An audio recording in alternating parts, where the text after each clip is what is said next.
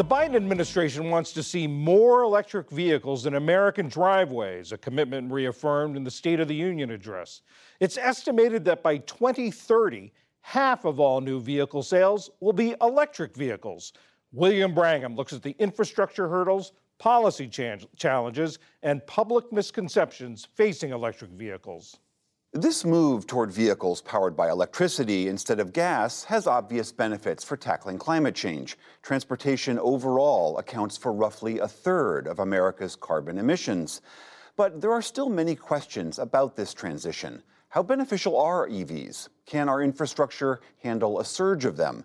Even questions about the batteries that power them.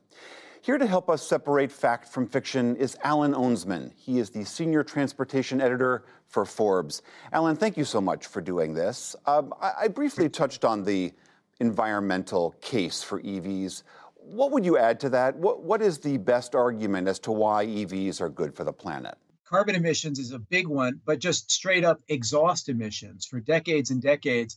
Um, you know, governments have been trying to reduce the amount of tailpipe pollutants from regular gasoline and diesel powered cars.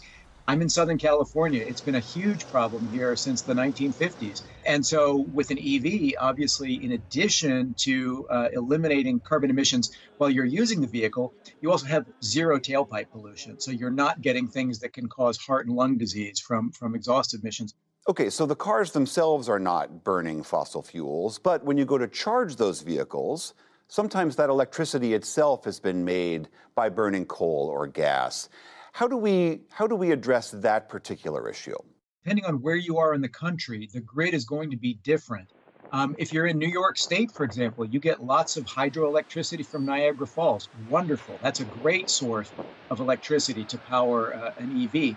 There are other states that still use a significant amount of coal and natural gas, and there are carbon emissions and um, air pollution emissions associated with both. The argument in favor, though, is even in that case, in grids that have somewhat dirtier energy inputs, it's easier to control the pollution created at the plant than at your tailpipe. Even in parts of the country where they are still relying on a lot more carbon uh, intensive uh, forms of electricity, uh, it is getting better because more renewables are coming all the time. Lots more solar, lots more wind in particular.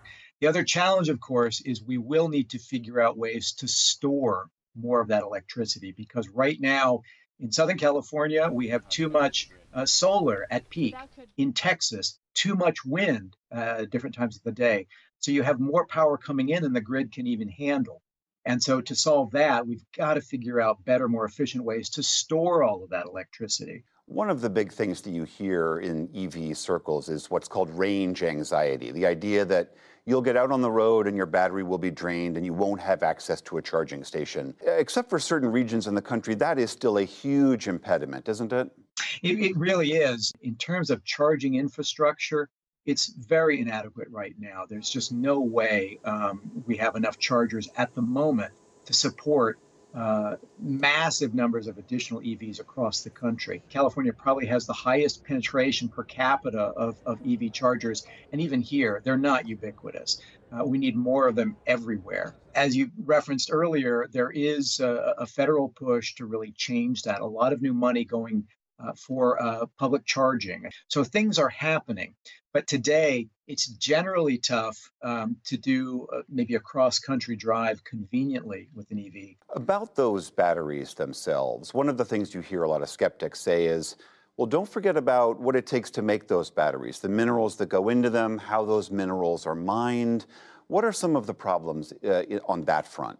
That is that is a real challenge. Um, lithium ion technology is really what we have today, and it has improved dramatically over the last 20 years. But it does rely on uh, a very complex global supply chain. Lithium coming from places like Argentina and South America and Australia, and cobalt from the Congo and nickel coming from Russia. It's expensive and there is great demand for all of those raw materials. Lithium has some environmental impacts in terms of how it is uh, mined and produced. It can be very water intensive, and sometimes that can be a problem for places that don't have that much water to begin with. Something like cobalt is a little more troubling because much of it today comes from Congo, where unfortunately there are a lot of small, sort of unregulated, what are called artisanal mines, where child labor is a frequent occurrence. There's a recent report suggesting that 10% of all the cobalt in all the batteries in the world is currently coming from these artisanal mines that employ child labor in, in Congo. So that's an issue as well. My understanding too is that, that China is the principal manufacturer of these batteries. And I know the, the Inflation Reduction Act is trying to create a more domestic supply chain. How close are we to that becoming a reality? China has really sort of cornered the market for the time being as the processor of a lot of these materials that go into a battery. So, a lot of these US plants that have been announced recently by companies like General Motors and Ford and Toyota, um, that's great, but they're still going to be sourcing a lot of key components that are being processed in Asia, primarily China, South Korea, and Japan as well. Um, there is a push to localize more of that processing and uh, fabrication of those materials um, there are companies like Redwood Materials, which recently has announced it's going to begin production of cathode and anode materials in South Carolina and Nevada. But that's just one company, and and uh, we are still going to be in a situation for several years where the bulk of these raw materials and the process materials needed at these battery plants they're going to be coming from overseas, primarily Asia. All right, that is Alan Ohnsman of Forbes. Thank you so much for helping us wade through all of this. Thanks. Thanks for having me.